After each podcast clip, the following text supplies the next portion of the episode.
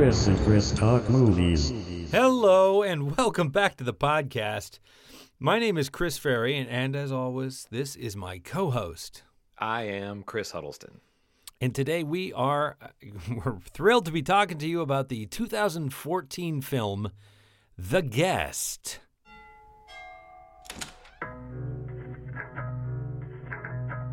Missus Peterson?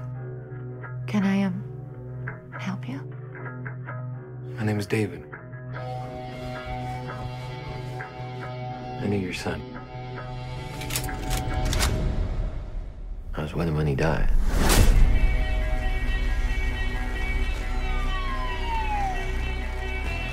One of the things he asked was for me to check on y'all. You and your whole family here. I said I'd do that, and so here I am. Would you like to come inside? Thank you, ma'am.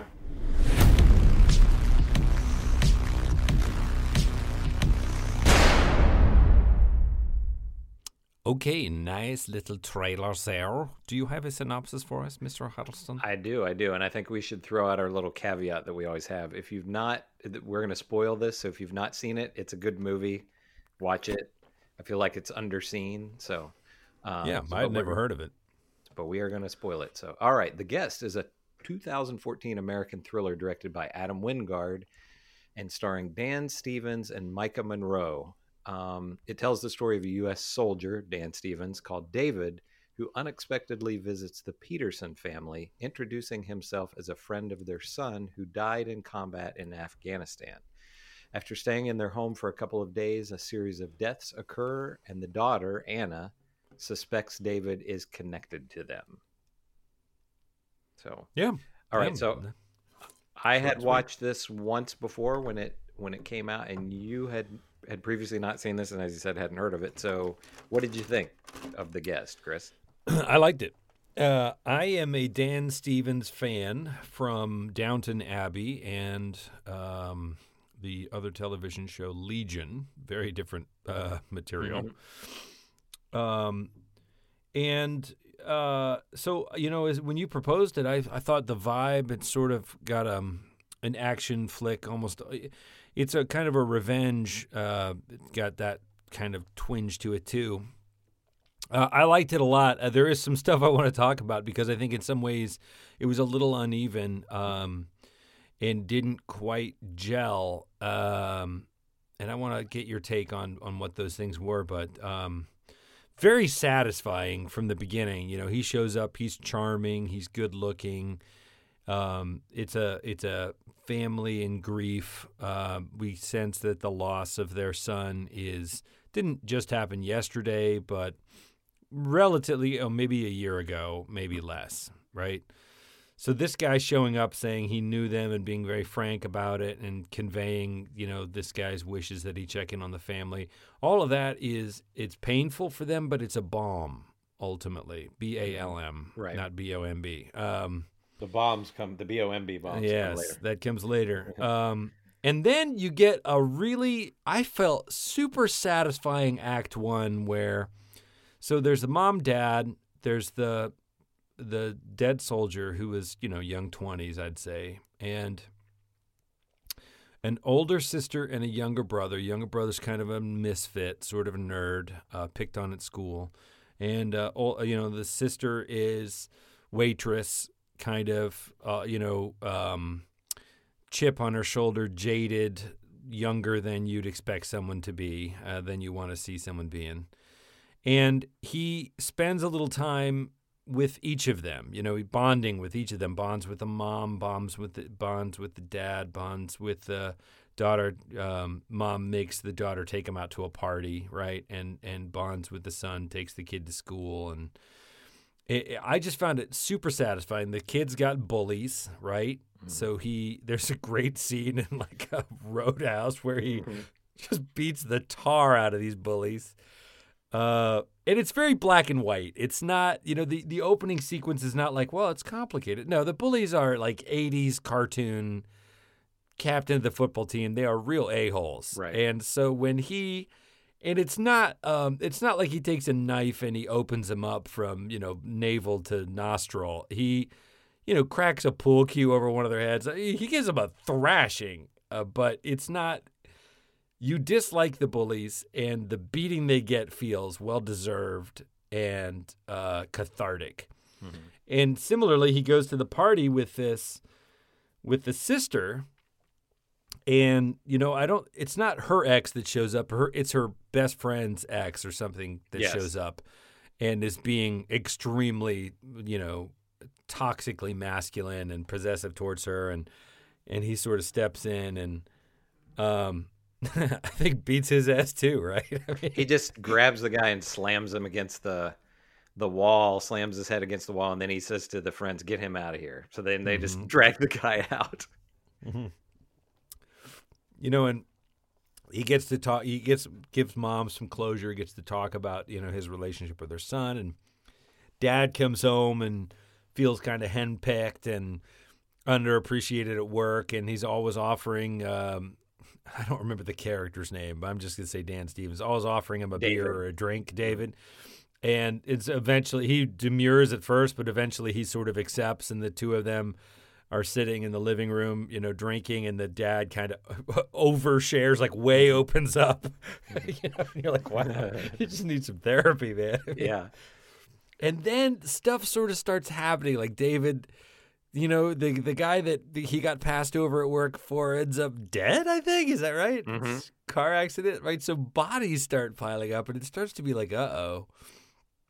But I'm so on board with David at this point that I don't care. Like, mm-hmm. you know, I don't. It's not. Bi- anyway, I'm I'm on a roll blathering about it. What are your? What's your take on it? What did you think? Yeah, yeah, so you're right. The uh, that first uh, that first half is it. It's not really into. It doesn't really turn into an action movie until really the second half of the of the film. At this point, you know, there's there's a little bit of action from the standpoint of these fights, but until it gets to the point where he's killing people, you feel like, wow, this guy would be kind of an awesome friend to have. I mean, not that you want a friend who's going around beating people up, but it's, and so here, spoiler alert with this, what we find out later on is he, he, and I guess the, the brother th- that had died were part of this elite, um, you know, special forces team where they've been trained and they're almost like robots.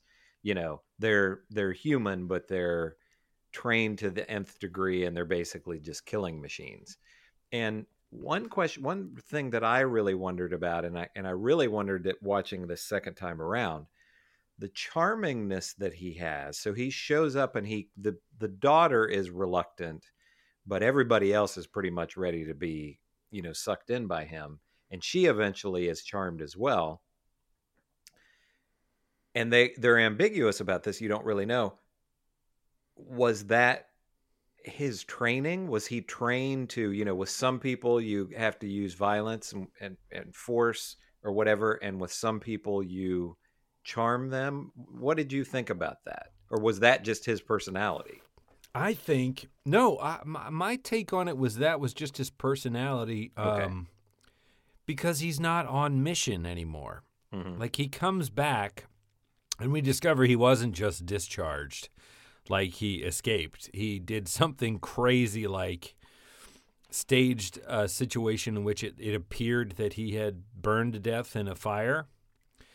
And he killed like didn't, fourteen people or something. Yeah, it didn't the guy say like he pulled out a number of his teeth and cut out a number of uh, internal organs, mm-hmm. you know, that are non-vital organs, so so that there was actually D N A and tissue and a significant amount of him sort of left mm-hmm. to convince, to sell this story that he had died in the fire. So he didn't just, you know, thanks for your service, son, head home. Yeah. Some serious stuff went down, and in his training, he followed his training and sort of, you know, ninja'd his way out of it. And But he, there's no. I got the sense that there's no mission. Like he may very well have talked, uh, been friends with the other guy, or, and and go check on my family, or that may have been the only connection he had. I, he doesn't seem like he shows up with nefarious intent. Mm-hmm. I mean, I guess I, maybe he was trying to hide out, but I wondered by the end of the movie, I was really unsure of, you know, he does these quote unquote nice things uh, for for the family. You know, he, he right. teaches he teaches the the boy how to stand up for himself. You know, he's like, never let anybody pick on you. And, you know, he he helps him in that, you know, he kind of gains some confidence. Um, the uh, he's helping the mother um, because it seems to be helping her with the, the grieving process. He, this is an extreme, but the, the father had told him, you know, he'd been passed over by, uh, for promotions. So he kills the guy that's his boss. So then the, the dad becomes the boss. So by the end of the movie, I was really unsure, does he actually care about these people, or was he just doing what he needed to do to kind of worm his way into their life to buy him a few days? I, I was really not sure.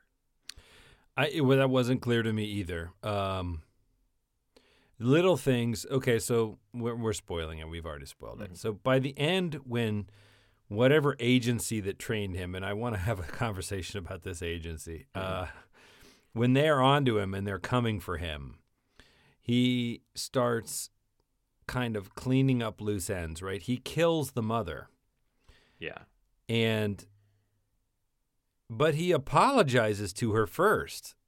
I mean, it's not like in some serial killer movies you see they're charming and friendly, and then there's a point at which the mask comes off and you see them not pretending anymore. Mm-hmm. And there's just that, they say the dead eyes, there's just those flat eyes, you know.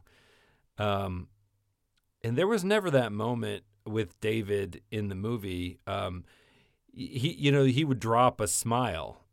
Um, but there was never this point where, like, why would a person about to kill someone else who genuinely had no feelings one way or the other about them bother to apologize for what he was about to do? Mm-hmm. Yeah. I mean, he says, I'm I'm sorry about this, but, you know, your son would have understand why I have to do what I, what I need to do now, right? And he stabs her. And not in, like, a cruel killing, but, like, you know, if I leave you alive, that's one more way they might be able to track me down kind of thing, you know? Mm-hmm. So that, to me, says, you know, the attachment he formed with this family was not so deep that he would risk himself to protect their lives, quite the opposite. But there was nothing to indicate in this movie either that sooner or later, if these other folks hadn't shown up, he was going to kill this family anyway. Right. He didn't show up to kill them. I never got that impression. No. But but I feel like the movie sort of, there's, okay, so it feels like the ship is supposed to turn at a certain point where you go from being like, oh, right, nice guy to have around, right? Surrogate big brother taking care of us, to, oh, no, in this is tracked in this sister's trajectory, mm-hmm. right? She's reluctant with her trust. He's suspicious even, and then sort of becomes attracted to him and becomes to trust him, and then is betrayed by that once she starts to see evidence that this guy's actually doing, you know, murdering, like doing dangerous things. Um, and I feel like the audience is supposed to closely track with the sister to be like, oh, no, he's a psycho, right? Mm-hmm. But I never stopped rooting for David. Um, no, no. I didn't celebrate him killing the family. Mm-mm. I just... You know, I always wanted him to get away. I, I didn't I didn't I didn't want them to catch him. Now, one thing that I noticed watching this the second time around, and I don't remember, and you know, I watched this initially in two thousand fourteen or two thousand fifteen, so I you know, I don't really exactly remember my reaction at the time. But watching it this time around, I really noticed, um, and I don't know how much I was influenced by already knowing the way things uh, you know, pan out. The second, when he co- goes to their door, he, you know, rings the doorbell, and the, at the beginning of the movie, and the mom answers the door, and he has his back turned, and he turns around, you know, with this smile. And it, it reminded me a little bit of uh, what Stephen King has always said about The Shining, the movie, the, the Kubrick movie always bothered him because There's never a point that you feel like Jack Nicholson is sane. Like, he's insane from the opening frame of the movie.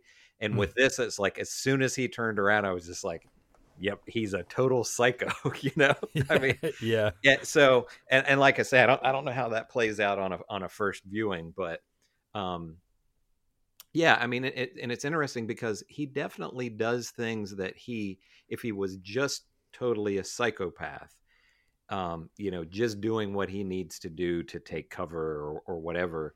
You know, he does th- he, he does things that he doesn't have to do. There's a part where the um, many things. Yeah, if he's trying to keep a low profile. Don't beat up a bunch of kids in a bar. Right.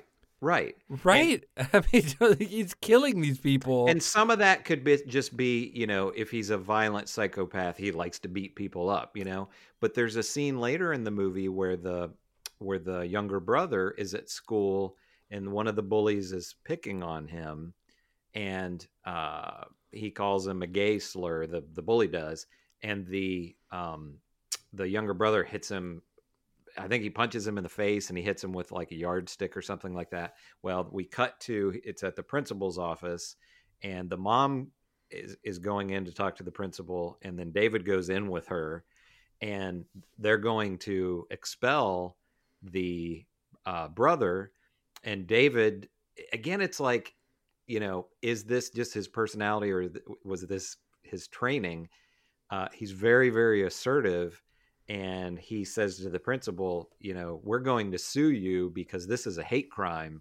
You know, this kid used a gay slur, you know, used a slur against a gay kid, which right. I mean, you, you don't on know. your watch and on he's your not watch. being punished, and I wonder how often this goes on. Yeah, you know, yeah. It'll be interesting to find out when we sue you up the river. Yeah. Um, so then, you know, the, the the principal backs down and he just gets after school detention. And he didn't have to do that. I mean, that was just something that he was doing for this family, I guess. Right. You know?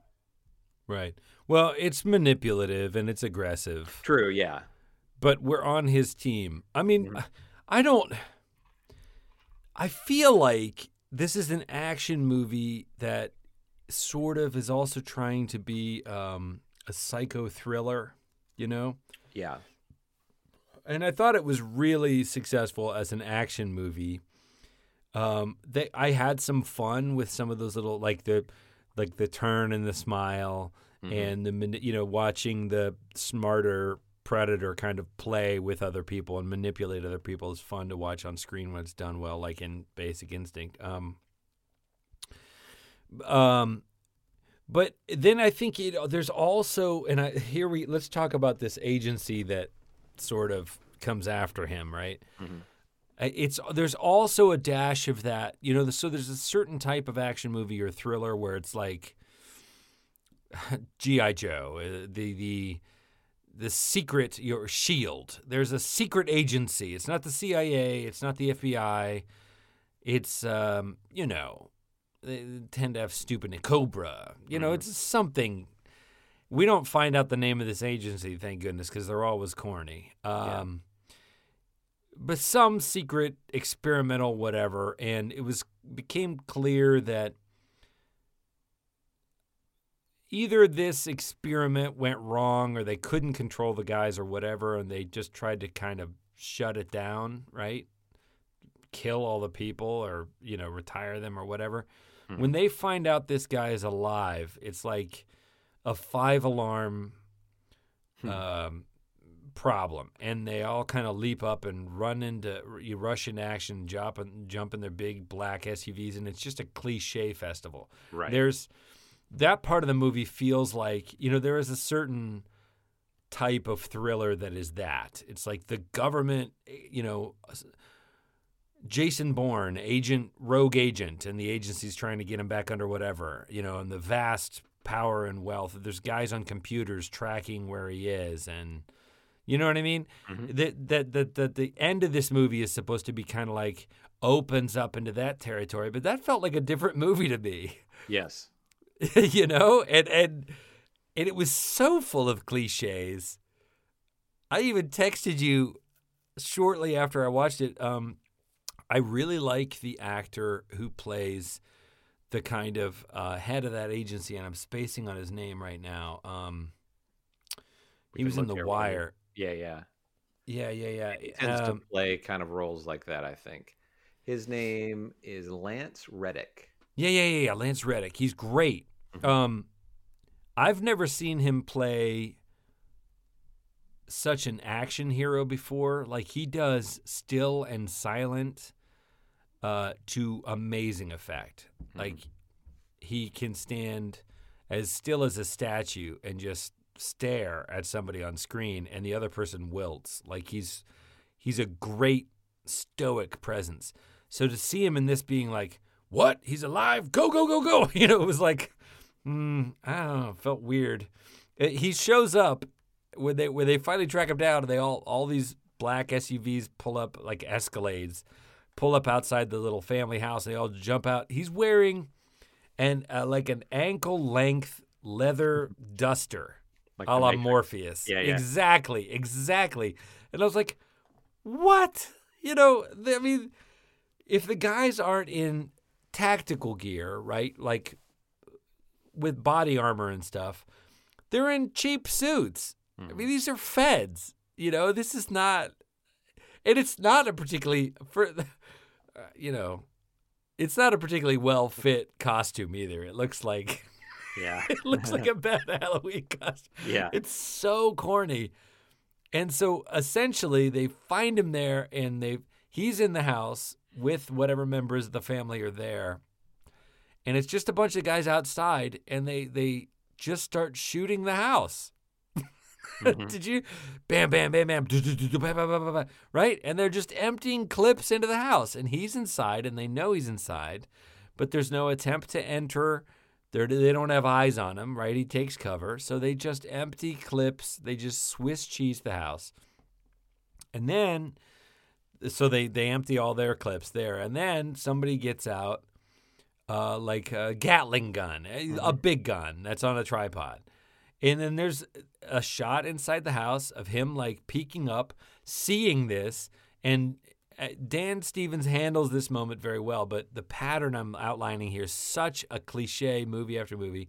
He does an eye roll like, oh, no, the big gun, right? Mm-hmm. and, yeah. and they just start shooting the big gun. And yeah.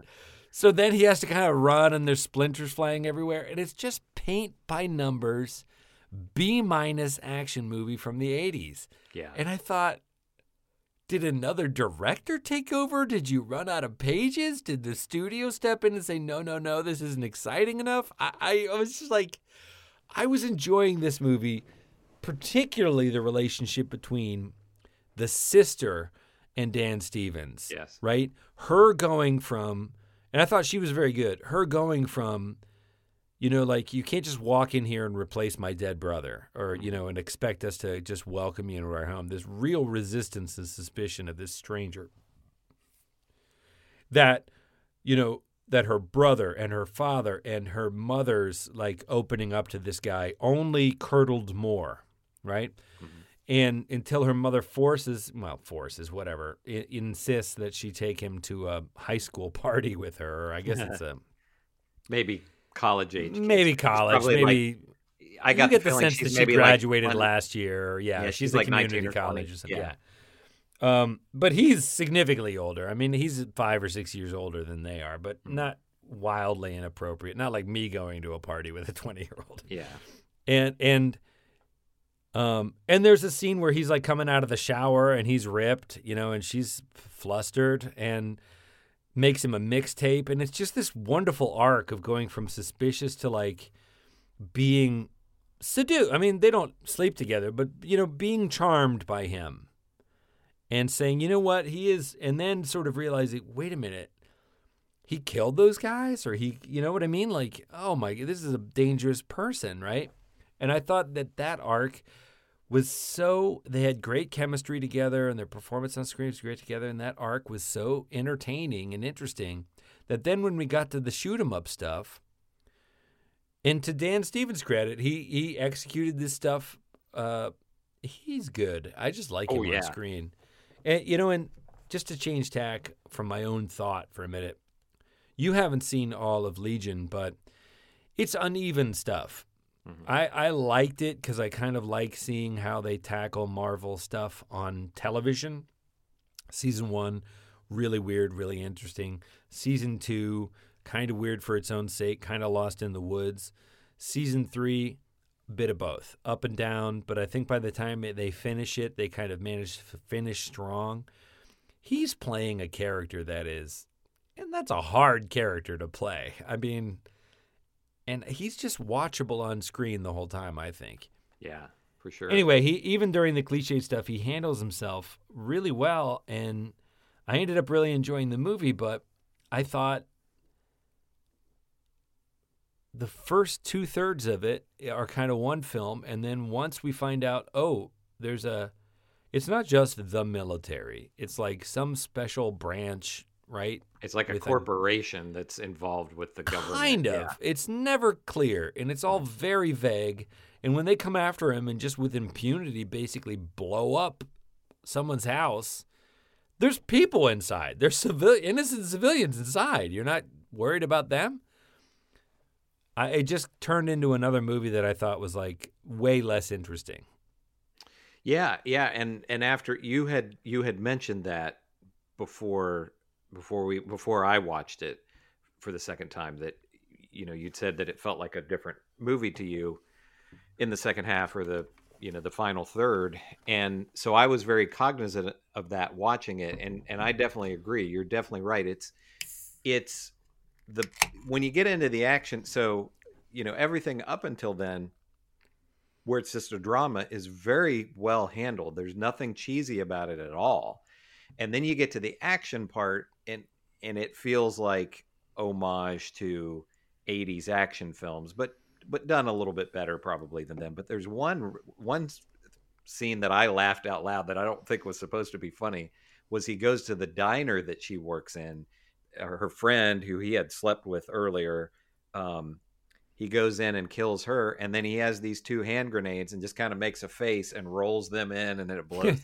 And like yeah. I laughed out loud at that, and I don't think that yeah. was supposed to be funny, right? Um, well, or was it? That's the I don't. Maybe confounding I don't know. Thing about this movie is is like, are we are we are these gags now? Yeah, you know what I mean. Like, uh, because the dad character is supposed to be kind of comic relief, or at least, or at least it's not clear. Like yeah. dad is the least, the mom at least, you understand her grief and it feels real. And having this guy come and say, you know, I was with him when he died and he loved you and he wanted me to tell, you know, and she is overwhelmed emotionally and she says, I'm sorry. And she has to excuse herself. All of that felt very naturally and realistically drawn. It was yeah. touching. It was, you know, you would hope that if you lost a kid in overseas that somebody could come home and give you some sense of closure, you know? Mm-hmm. You would yeah. hope for that. Um, but dad is kind of like, you know, he's a little Ned Flanders and he's always saying, I need a drink. I mean, he says like thirty-five times. It's, yeah. There's not much to his character other than, ah, oh, yeah, yeah, passed over the, for promotion. I mean, it doesn't sound like he's... But whatever. You know what I mean? It's a corny yeah. character. Mm-hmm. And there's a number of times where you're like, are they, it wasn't clear to me whether they were playing that for a joke or not. And I don't have a problem with it either way, but I think it's weaker movie making when it's muddy. Yeah. Yeah. Yeah. You definitely, to me, it was either have it be a, a cheesy eighties action movie homage all the way through, or you know and and again that stuff is enjoyable, it's fun in the movie, the action parts, yeah but it just feels so disjointed, and and you it seems unnecessary. I mean, it just seems like they could have handled they could have continued to have them maybe find out more and more, and he can, can continues you know to kill people around him for self-preservation. Make it complicated. Maybe, yeah. You know, make go ahead and stay with it. Stay with the complicated emotional stuff. Yeah. Yes, they turn out that he is a killer, right? And and that you can be like, oh, God, he's a dangerous. Is he a good guy? How can a good guy be a murderer like this? Mm-hmm. It, we can discover that he's not a sociopath. He's just conditioned to the point of being a deeply broken, you know what I mean? Like, there's many instances of this where people come back with P T S D, beloved husbands and sons and, you know, siblings, they come back changed, you know? Mm-hmm. Uh, they they re-enlist. They go to another tour because the, the field of of battle is um, they they've become more comfortable, and they just can't reacclimate to. And, and that's a great tragedy. Sometimes there's domestic violence involved. They just this whole like little pink houses and backyard barbecues. They can't just come back and step right back into that, you know, because what they've been through is severe trauma. And especially how they have painted this character involved with this organization is that it's, you know, they've just made these killing machines and it can't be turned off. Right. You know, conditioned not to care. You can't exactly. undo it. Yeah. Yeah. And it's almost kind of, you know, they, they were borrowing some kind of from maybe like the Rambo movies where it's sort of like, that's all he knows is to right. kill people, you know, and, right, and but you that. don't have to stop there. No. All I'm saying is like you could discover that yes, he's that, and you could go, you could tip it over into the you know the um, Hallmark uh, movie where he's redeemed. They they fix him, right? Mm-hmm. That that that would be the sickly sweet version of it. But you don't have to do that either. Right. Maybe there isn't an easy answer. You know, maybe you can care about this guy and you can believe that. He was certainly once was a good kid, and maybe now he's irredeemable, but you still don't want to turn him in. I, I don't know. Yeah. There's just so many rich, little, basic human possibilities without, like, Gatling guns and hand grenades. Right. I agree. It was fun. I'm not crapping on this movie. I, I really enjoyed it. I just... But have that be in a different I was so movie. disappointed. Yeah, because yeah. I thought that the stuff that they went to the... She took him to the party, and it was half John Hughes, half I don't know what. It was just I was like, this is great because I have a sense of where it's going, but it still manages to be charming and surprising and feel true yeah. to the characters. And then it sort of was like, what, he's alive? Da-na-da-da-na. And I just was like, what? What is happening? Yeah. And then he kills the family, and I'm like, oh, well, I didn't want that to happen either, but. I guess we're just ending the movie now. Is that what we're doing? And then, well, that's the thing. The very ending. So it almost right. it almost becomes a third movie where it's almost like a slasher horror movie, almost in a way. So they go to the the brother is working at the high school uh, as part of detention, and they're doing a haunted house at the school. And I don't know what the the school's budget was, but it was like, this is the it most was, elaborate. It was apparently great because I was watching it and I was terrified. I'm like, this is a haunted house. Would I would I would lose bowel control in this haunted house. This is this so is, creepy. It's better than any haunted house that you've ever been to, and it's oh in a high God. school. I know. And, and so they're just they they haven't it hasn't even started. They're doing like the test run of it. So David goes there, and the the. the sister and the brother show up, and the, the, you know, his uh, commander or whatever, the major is there. And, and I, I felt like that was handled better than the action sequences uh, prior, because it gets to be, it's kind of a hide and seek thing where they're in this yeah. maze and all that. And that's handled pretty well. And then the, the girl becomes kind of like the horror movie final girl, even though the brother is still alive. He doesn't die. But so, David gets, he's already been shot back at the house. She shoots him. Yeah, I don't know why he feels like he has to, he has to kill the father and the mother, but he doesn't feel like he has to kill the brother and the sister. That wasn't clear to me. Well, I think he's going, he's trying to, you know, cause he, he's choking the sister, you know, he's going to choke her to, to death. And the brother comes up and stabs him in the neck. And oh, then she right. shoots him. You know, he's been shot in the chest. Right, he's been right, shot right, in the right, leg. Right. He's been stabbed in the neck. You know, yeah, he takes stuff. a beating. He takes a beating. And so the very end of the movie is they've uh, the uh, the high school has caught on fire, and the ambulances and fire trucks and everything have shown up. They've gotten the the girl and the brother out, and uh, then they look over and they see one of the firefighters walk out with a limp. And then he turns, and it's him. And that's the end of the movie. And it's like, right. there's no way. Yeah, he's a he's the special forces guy and everything, but he's not a robot. He's a human. Right. There's right. no way that anybody would have lived through this. So again, it was like that was the cheesiest part of all of it, I thought. Yeah, yeah. Yeah, but we end on her face, like right. it, registering that dismay, and I yeah. think just like, oh my you, god, you you have to give it to Dan Stevens, because we really the camera follows Dan Stevens. He literally car- he's the atlas that carries this movie. Yeah, but I think, and she's a relative unknown here. I think she delivers a lovely performance. I really, I really liked her performance. She is. She did another movie around the time. Or maybe it was, uh, so she, I don't know if this was the first movie that she was in. Um, no, it's not. She'd done a few before this, but she did another movie the same year, two thousand fourteen, called It Follows, which is an indie horror film, which we might have. I remember that, but I didn't see it. Yeah. We may have to watch that. It's Yeah, considering, it's, uh, is she good in that too? Yeah, she's excellent in it. And it's, I, I think you would, I mean, it's, it's, it's a scary movie. It's, it's not real bloody. Um, so yeah, it's some we, kind of a monster that tracks you, right? It yeah, yeah. It's a it's a cool premise. I think we should watch that sometime. I think that would is one that you would like. But yeah, she's a good actor, and Dan Stevens. Um, so he's English for people that you know. I never watched. Um, Great accent, Downton Abbey. Yeah, that was what I was going to say, and I don't know why it is, but um, it seems like English actors are better than at doing American accents than the reverse. It doesn't seem like there's a lot of American actors that can do great English accent accents, mm. but especially like just, you just look at the superhero movies, how many, you know, you got Spider-Man, you have Superman, right.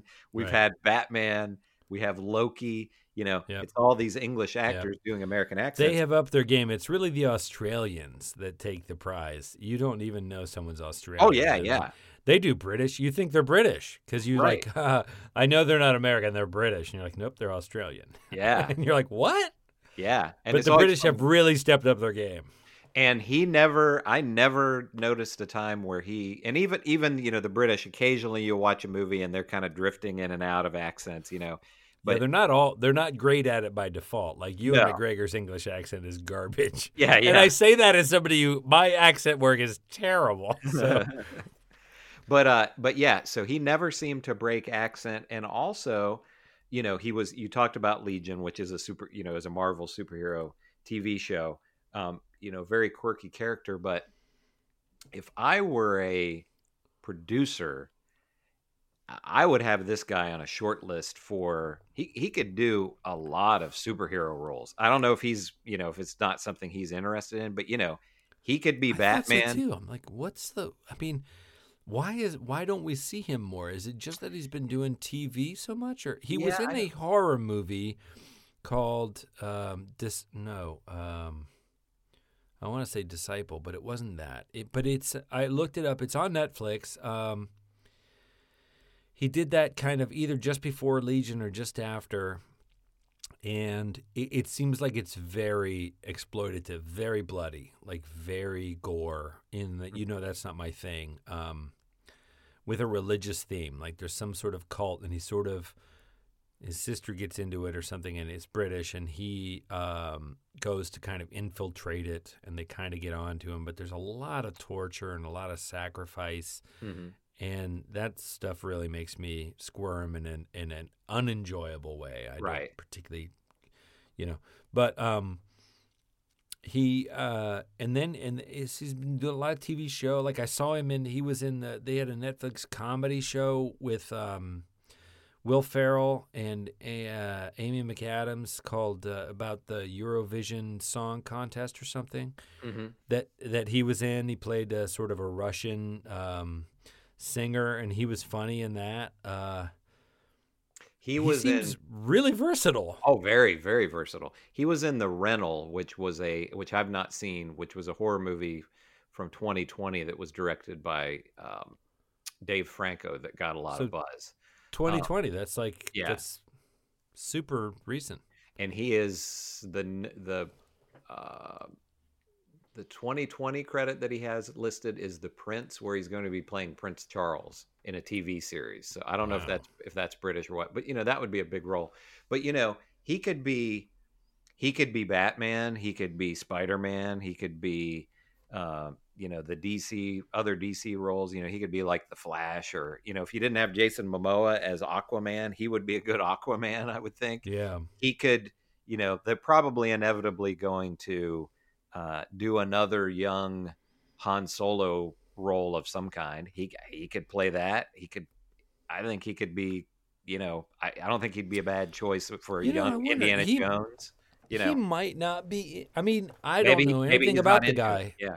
Yeah, maybe he's not into it. Maybe he likes playing this weird stuff, because if you look at it, Downton Abbey is about the squarest thing he's done. Mm-hmm. And uh, I don't know if you watched Downton Abbey. I I've didn't never watch seen an episode, the yeah. whole thing, but if you watch season one, it's great. Mm-hmm. I mean, it's there's yeah, no reason it was a phenomenon. It was really great, and he plays um, young. He's just a hero. He's just a young, um, handsome, well-intentioned, noble. Yeah, he's the rich kid or whatever. But um, whereas sometimes the British aristocracy can come off as stiff and snooty, yeah, he he seems genuine, and he is all those things. But you get the sense like he's a really good guy, right? He's the love interest for the sort of main female lead, and he's great. He gets his character gets kind of a tragic ending. And it's it's a really, really well done series. And then so then I started watching him in Legion. And I was like, what the what? You know, because he was a, not chubby is the wrong word. But in this movie, you see he's ripped, like he got in Hollywood shape. And in Downton Abbey, he's just a perfectly normal weight. Like, that's not the selling point. It's not that he's ugly, but he's not like superhero looking. He's just a guy, you know? Yeah. And, uh, and then I think he he got in shape. Not necessarily for Legion, because that's not really what's going on in Legion, but I think he just figured, I better lose some weight if I want to be viable for some of these roles. It's mm-hmm. more, you know, it's more flexible if you're in that kind of shape. You can play anything. And um, Legion is hard. They even had a bit in Legion where he's in his own, excuse me, he's in his own head, and he meets himself in a classroom. Mm-hmm. And he's he's confused. He's he's as Legion. He's speaking in an American accent, and the self he meets in this classroom speaks in a British. He's like, "I'm your rational self," and he's speaking in his own accent. It's like, "Why do you have a British accent?" Like, I just told you, I'm your rational self. It's a funny moment. Yeah, it's a funny scene that this guy does with himself. And I thought, well, that's actually a lot harder than it looks. Than he's making it look right now. Yeah. He might just like weird, freaky, deaky, strange yeah, stuff. Maybe, maybe he doesn't want to be, you know, in a franchise or whatever. But or maybe they've never offered it to him. I don't know. I mean, that's hard to turn down. Even D C stuff yeah, is hard that's to true. turn down. Yeah, yeah, for sure. And Jason uh, Momoa has been working for a long time. He'll tell you himself. And, and so he got Aquaman, and now he's kind of capital B, capital D, big deal, although I didn't yeah. particularly care for that movie. He took him up a whole nother level. The movie sucked, but I but I liked him in the in the movie. He's great. Sense. Him and uh, Amber Heard, they're just had like the worst chemistry ever. That's I thought terrible. You know? But did you but, see Game of Thrones? No, I, I never watched Game of Thrones. I, I mean, what? Yeah, oh, Chris, know, what are you talking about? I know. I, I saw like an episode, but yeah, that's I know. I. Is it? That. You're not into fantasy? You don't like that stuff? No, I mean I liked that stuff when I was a kid, but now. I, I mean, now I, that you're grown up, you've grown, grown up. up I, no, it's, I would, that was one of those things where if it were a movie, I would watch it. You know, if it were just Lord of the Rings, if it were like a two or three hour movie, but to just yeah. devote that much time to. All right. Well, I'll tell you something. You know. I'll tell you this. Here's my challenge to you. Just go watch the pilot. Watch mm. episode one, season one. I think other people listening to this who have watched the whole thing. I went back and I watched the pilot episode. Uh, it was probably a year ago now, but I went back and watched season one, episode one, and I was like, wow, like you, you can tell that all of these people had no idea what it was they were getting, what it would become, right? H B O was shooting a pilot. It was a fantasy thing. I mean, what are you going to say? Turn it down? No, but everybody's doing their best. It hasn't found its sea legs yet. But there is something about it, and it's got Sean Bean in it, and it's it's just it's specific in a Blade Runner-y way. Like you, this reality exists, Mm-hmm. And I remember when I watched episode one, I was like, cool. And I watched episode two, and and it just, the hook just went right in, you know? Is the whole seven or eight, I don't remember how many seasons it was, are they all perfect? No, of course not. But you might be surprised if you just watch season one, episode one. You might be like, well, not for me. Or you might be like, that's cool. And if, if that leads you to the second episode, it's I think it's great television.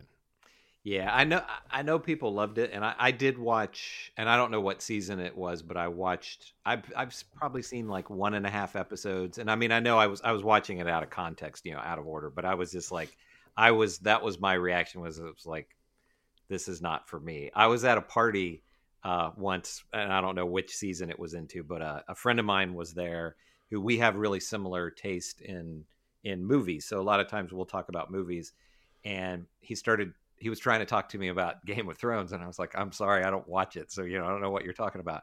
And I also never got into The Walking Dead, even though I like, sure. and, I, and I was excited about The Walking Dead. And I were, yeah. I watched, I watched the first couple of episodes, and it was just too much melodrama. I, I feel. Yeah. But anyway, so my friend, he's talking to me about, uh, uh, He's, t- he's talking to me about Game of Thrones, and I was like, sorry, you know, I don't watch it. So then he switched to Walking Dead, and I go, I'm sorry, I don't watch it either. And another guy goes, you don't watch Game of Thrones and you don't watch Walking Dead. Do you live in America? I, was, I was like, sorry, they're just, you know, there's not my thing, but yeah. Uh, so, well, I, I mean, you're, you're of course allowed to watch or not watch I know, I know, whatever but, you choose. It was um, it. Yeah. Um, I, I got the funny thing about The Walking Dead is I, I started watching The Walking Dead, and then I started reading the comic. And the comic is kind of a phenomenon if you're into comics at all. Right. I am. I'm I, big into comics. So, yeah. I would recommend getting on, you know, Comic X or whatever you're, you know, and, and start reading the comic. If there's a way for me to share it with you, I would. I don't, you probably find it pirated online, but it's, you know, right. Support the artist. Yeah. Um, they have all the volumes at the library here. So I can, you know, I can. Yeah. The comic is really worth a read, and you just gobble it up because it's a comic book. Um, and I, the, the show does a pretty good job. And some... I had a. I went to college with the woman who plays Rick Grimes' wife. Oh wow! So season one, Sarah Callies, she's great. Mm-hmm. Um, yeah, I did plays with her in college. She's oh, terrific. Cool. Uh, and she's uh, that was part of it for me. I'm like, oh, cool, Sarah's on the show. So I watched the show, and that was a big hook for me. Although I like the material too, you know. Um, there are. I've comics... stayed with it. Great performances in that, though. There are some yeah. amazing performances by the the actors in that series, whether you stick with it or not. I, you know. Yeah, with both of the shows, it was never like I thought the shows were bad or anything. It was just kind of like, this is just not, you know, this is just not my thing. And a lot sure. of times there are, I do like comics a lot, and uh, a lot of times there are comics that I enjoy that they adapt, and I just can't get into it. A good example of that is uh, the Umbrella Academy. I don't know if you watched that or not. I've, I tried. I really gave it a, a try, and I know it's been re, uh, re-upped for another two or three season thing. It's like in season three now, maybe? I think maybe, yeah. I, I tried, not knowing the source material, and it just didn't get its hooks in me. I... The comic is fantastic, I think, and the tone of the comic is... Uh, I mean, he wouldn't be able to do it now because I think he's lost whatever it, it was that he had, but... eighties, early nineties Tim Burton. That would be like the perfect adaptation. Gotcha. That that's what the comic feels like to me, is like a is, is like Tim It's got Burton. The C G I uh a ape or orangutan is the butler, mm-hmm. and it looks great. Like it really looks amazing. I just, you know me and C G I, a purely C G I character, I'm kind of like, hmm, it's, it's gotta tough. be, it's gotta be like Andy Serkis to Gollum, to, yeah, to to get me. Otherwise, I'm kind of like, I resist it a little bit. Mm-hmm. That's why I like Baby Yoda so much. It's practical. It, sometimes it's practical augmented with C G, but you can never fine. It's kind of, it's, it's kind of like Jurassic Park, where it's like, okay, what's C G and what's what's practical, you know, the the Tyrannosaurus, you know, you can't tell still today. If, if I can't see the C G, then I can't yeah, see I the C G. Who cares? Right? right? But that's yeah. to me, that's the that's the value of C G. It's like this amazing retouch tool. Mm-hmm. But w- when I can see it, when the entire character is C G, there's a part of my brain that just, I look at it as an object. I'm like, wow, that's really well drawn. But I don't bond with it, right. You know? Yeah, I totally agree. I totally agree. We have stopped talking um, about this movie. Let's but, let's get back to that for a minute. With I, I was going to say with Dan Stevens, he is great in this role uh, of in The Guest, and it's one of these things where you you know I was watching it and I was thinking, I don't know that a lot of other actors that could have have done as good a job as he did with this, because you very like you said, he, you know. You know, he's, and even me watching it the second time where it's like, I know this guy's a psycho killer, but still you can very much see how this family would be sucked in and charmed by him, because he is yeah. so charming. And he also, one of my pet peeves with uh, action movies is the, is the action guy voice, you know, where it's like, they talk like this, you know, and he right. never does that. I mean, he sounds like a, a, how an actual human would talk, you know, right. he's this cool, tough guy. So it's not like he's walking around with a, you know, a squeaky high voice or something like that, but it never, he never, even though the, the film itself is cheesy, he never felt cheesy as a character to me. I agree. Even in, the, even in the times when the, shot by shot demands of the film require cheesiness. Like they pull yeah. out the big gun and he does the eye roll reaction. Like, the, oh no, you know, even that he executes with aplomb. Right. And it's not, he's not doing a big like, oh, maron, you know? Yeah. He, he does a thing like, oh, you know, now I got, you know, like this cover is not going to protect me from that. He makes it swallowable. Yeah. And not to single these guys out, because I think what they they do well at, at what they do, but like a Channing Tatum or a, I mean, he would be too old, but like a Vin Diesel or something like that. You put them in this role and it's just a cornball eighties yep. style action movie from the, yep. from the, you know, from the jump. Yeah. And I think that that would steamroll over some of the stuff that I like the most about this movie. Yeah, definitely. I like that it, it felt like a small movie. It felt like an intimate movie about relationships. Um, and Dan Stevens, from the beginning, was a little suspicious, was a little dangerous, but that was part of the allure. And that's harder to pull off. Yeah. Right? If, hello, Missus Whatever. You know, that's piece. That's easy. Yeah. And that can be fun, too. I, you know, I watch those movies. I enjoy those movies. But this was like... All right. Like I was really uh, on board with this thing. Yeah, so, definitely. So, definitely. We're, you know, we're getting close. So, I mean, it sounds like, would you recommend this? Oh, absolutely. And I was reading like just before we started recording the, uh, and you were talking about it being, it feels small. It the budget was five million dollars for this. They no do a, way. Yeah. That five really five million dollars? That's so cheap. Yeah. So they did a great, even though, you know, we, I talked about some things being cheesy and everything, everything looks good in it. You know, it's what oh, all yeah. of the, all of the, there's no bad acting in this, you know, everybody, their performances are good and it's well written from the standpoint of, you know, the characters are, are pretty well, seem pretty three dimensional. But sadly, and I didn't even, I wouldn't have guessed that this would have, I mean, I don't think it got a very wide release, but it only brought in uh, like two and a half million worldwide. So I feel like. What? This, no yeah. way. It didn't even make its money back? Didn't even make its money back. That flabbergasted um, me. Yeah. So. Really, that um, that's a crying shame. So I'm, since it's, oh, and I don't know if we brought this up or not, but it's on Netflix. So, yeah. you know, if you have Netflix, you can watch it for free. So. You know, I, I don't know what kind of deal the producers got with uh, selling yeah. this to Netflix, but but this is definitely a movie that I think a lot of, you know, like you said, you hadn't heard of it before. I think this is a movie that a lot of people haven't seen, and it's it's well worth watching, I feel. I, I agree, and I will say it again. I am a nitpicky guy. I'm an editor. I, I love to, I can't help it. I say I love. I, I can't help. I watch a movie. If it's a movie I really like, I find all the little things about it that I wish were better. And it, I know it comes off as sounding like I'm ripping it open. It's it comes from a place of love. Like I really enjoyed this movie, And it's not that I think I could make a better movie. I'm like, I, I think it's amazing. five million dollars budget, that's incredible. Yeah. To make this movie on five million dollars bucks. You have to understand, when you make a movie union and you're paying for craft services and you're paying for – there's it's expensive. It's so expensive, even shooting on digital, to make a movie with union – and they should. They should – you know, by all means, you should – if you're not in the union and you have a bunch of friends, you want to make a movie, make a non-union movie. Do it. But if you have the the money and the wherewithal to go ahead and do it with the union, get professionals, they should be paid and they you get it. But five million dollars is razor's edge. Like, just to have everyone show up and feed them and house them and clothe them and wardrobe and makeup and all the sound and all the lighting and all the pre-production, all the post-production, five million dollars is gone before you even know it.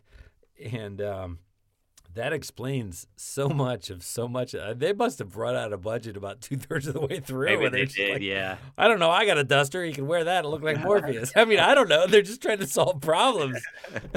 five million dollars. Oh, I this would have been... a super fun movie to be a part of. Oh, yeah. Everybody was acting. They weren't acting like it was a five million dollars movie. They were acting like it was a twenty, two hundred million dollars movie.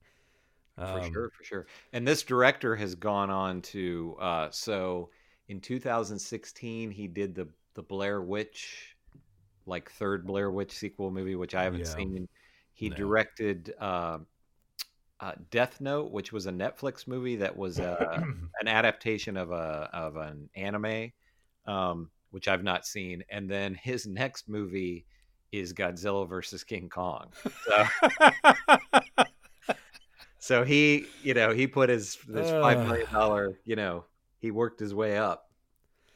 Well, that sounds like a crazy obstacle course to me. Like I, I can't imagine the budget that that thing must have. Oh, yeah. And, and the strings attached to it. I mean, that just feels like you've got people right up your butt, uh, you know, trying to use you like a puppet with that kind of money. And that's kind of hard for me to, not to get off on another tangent, but, you know, having not made, I mean, I know you've made movies. I haven't. Um, but I can wrap my brain around, you know, maybe that, okay, I can understand somewhat how you could direct a small movie like this, but to do something like Godzilla versus King Kong, I just I can't wrap my my brain around just I the logistics either. Of that, you know. I can't either. And the movies that I've quote unquote made, I didn't really make. I mean, I was in them and I produced them, but mm-hmm. I wasn't the auteur. I didn't write them. I didn't shoot them. Um, it's it, it just has given me a real appreciation of what goes into the endeavor, and it's. Um, It's a lot of moving pieces. It's um, many, many faceted big picture. And that's why I keep coming around to the director, is that's the one person who needs to sort of be able to coalesce all of that into something that the audience, you know, if there's a signature on the movie, that's the director's. And there's enormous forces brought to bear on them. There's financial forces. It can you can have too little money to achieve the thing you want to do, and you can have way too much money, right? Mm-hmm. I, you know, if you've got a budget of five hundred million dollars, there's an that the pressure, the weight of that money to spend it, you know, and not just spend it, but like make five hundred million look like five hundred billion. You have to like reinvent the genre at that budget because people expect to see what they paid for. Uh, yeah. And, you know, and that kind of money brings lots of people who are writing checks. It brings studio people. It brings micromanagers and middle managers and consultants that the studio throw at you, and they're the, they're paying everybody's paycheck, so they authorize them to make changes. It's just, it's in some ways it's easier to have a vision as a person now with an iPhone and get a bunch of friends and like a boom mic that you can plug in with lightning to your iPhone and make your own movie, you have more freedom to do that yeah. than you do once you start having other people pay for your film. Yeah. And I talk like I'm an old salt. I'm not. I've made a couple movies. We took one to Sundance. And it just kind of opened my eyes. That's as far as I've gotten into it. But it has made me appreciate watching movies like this uh, in a whole new way. I know it sounds weird because I'm always in here being like, ah, this was way could have been better. But it's because I love it. I really enjoy it. And I, I like it enough to be like, man, if only, if only, if only. Yeah. A lot of this stuff you don't even realize until it's in the can and you watch it and you go back and you see it in front of an audience, or you get to actually not see it in front of an audience, you see it on your couch on Netflix. Because watching some things in front of an audience, you're like, there it is. And then you watch it on a T V or a laptop screen and you miss that because it's you right. just don't get the full blam of it, you know? Mm-hmm. Yeah. Um, this same uh, director, Adam Wingard, he directed another movie prior to this in two thousand eleven called Your Next, which we might, um, which is another one that we might want to watch. I saw it previously. I didn't like it as much as The Guest. It's, uh, but it got a lot of buzz when it came out. And I imagine it was probably a, a smaller budget than what The Guest was, but it's a, it's this wealthy family that are having like they're a get together, a dinner at their family home. And these, uh, people show up and start killing them. Oh. Um, and I don't even remember what the reason why was, but, um, it's fun. It's uh, again, I didn't, I didn't like it as well as The Guest, but there were, it got a lot of buzz and people were really into it at the time. So that we might watch that one sometime as well. All right. So, uh, I would say from both of us, that's a like, yeah, check it out. It's on Netflix. You're probably subscribed to Netflix anyway. If you're looking for something fun to watch, hey, if you're a Dan Stevens fan. Yeah, and he's great. I mean, that, this, great. this movie made me a fan of him because I saw this before Legion, which I liked, you know, what I watched of it as well. But but yeah, he's great. Um, so check it out. Do we have a sense of what we're going to do next time? Are we going to do John? We could do John Dies at the End. Yeah, we talked about that, and we talked about uh, Logan's Run. So it's just up to you if you want to go uh, old, or Logan's you want to go, Run. or you want to go more recent. Uh, I I think we should do both because honestly, if you haven't seen Logan's Run, that that's a film classic. That's a genre classic. That it's like if you're taking a film class, you probably will watch Logan's Run. It's mm-hmm. like. I'm not, you know, it's not, um, whatever. It's not Citizen Kane. But, I mean, as the genre goes, it was a big deal at the time. Um, it feels, of course, it's very dated now. But you sh- I say should. You you should see Logan's Run. I've always um, wanted to see it. It's just one of those. It's kind of one of those uh, just blind spots. I just for whatever reason I've never gotten. Yeah, I mean it's not going to change your life. I'm just saying it's like you know it's Logan's Run. People reference it's a pop cultural thing. People reference Logan's Run. You probably it's on yeah. Netflix. Is that no? Where they it is? Just added it, I believe, to H B O Max. So that's okay. why it you know kind of popped up on there. Yeah, but, but you got that. I mean, you should. Yeah. It's available to you. You should check it out for sure. We and and I need to watch it again too, and we could talk about that. But I've I've heard of John Dies at the End. I have not seen it. I guess I'm a little more intrigued by that at the moment. And it's Should kind of t- yeah, that would it's a fun movie because it's a it's it's it's hard to define. Uh, I mean, we'll get into all this when when we cover it. But it's a sci-fi horror comedy. I mean, it's def it's definitely a comedy, but it's. There's a lot of interesting com- concepts with it. So I, I think it, it'd be something that you would be interested yeah. in. Yeah, well, let's do that one for next. Okay. Let's I'll, do that one. Because yeah. I'm kind of into this whole, like, it it bleeds across genres kind of thing. That's what yeah, I'm feeling right now. It's definitely multi-genre. So for next week, we're going to do John Dies at the End. And um, Chris and Chris Talk Movies at gmail dot com. Hit us up. You got some ideas, um, you, you know, feedback. Uh, all the socials, all the socials, and anything else, Chris? I don't think so. I, th- I think that covers everything. Fantastico. Fantastic. Then we will talk to you next week.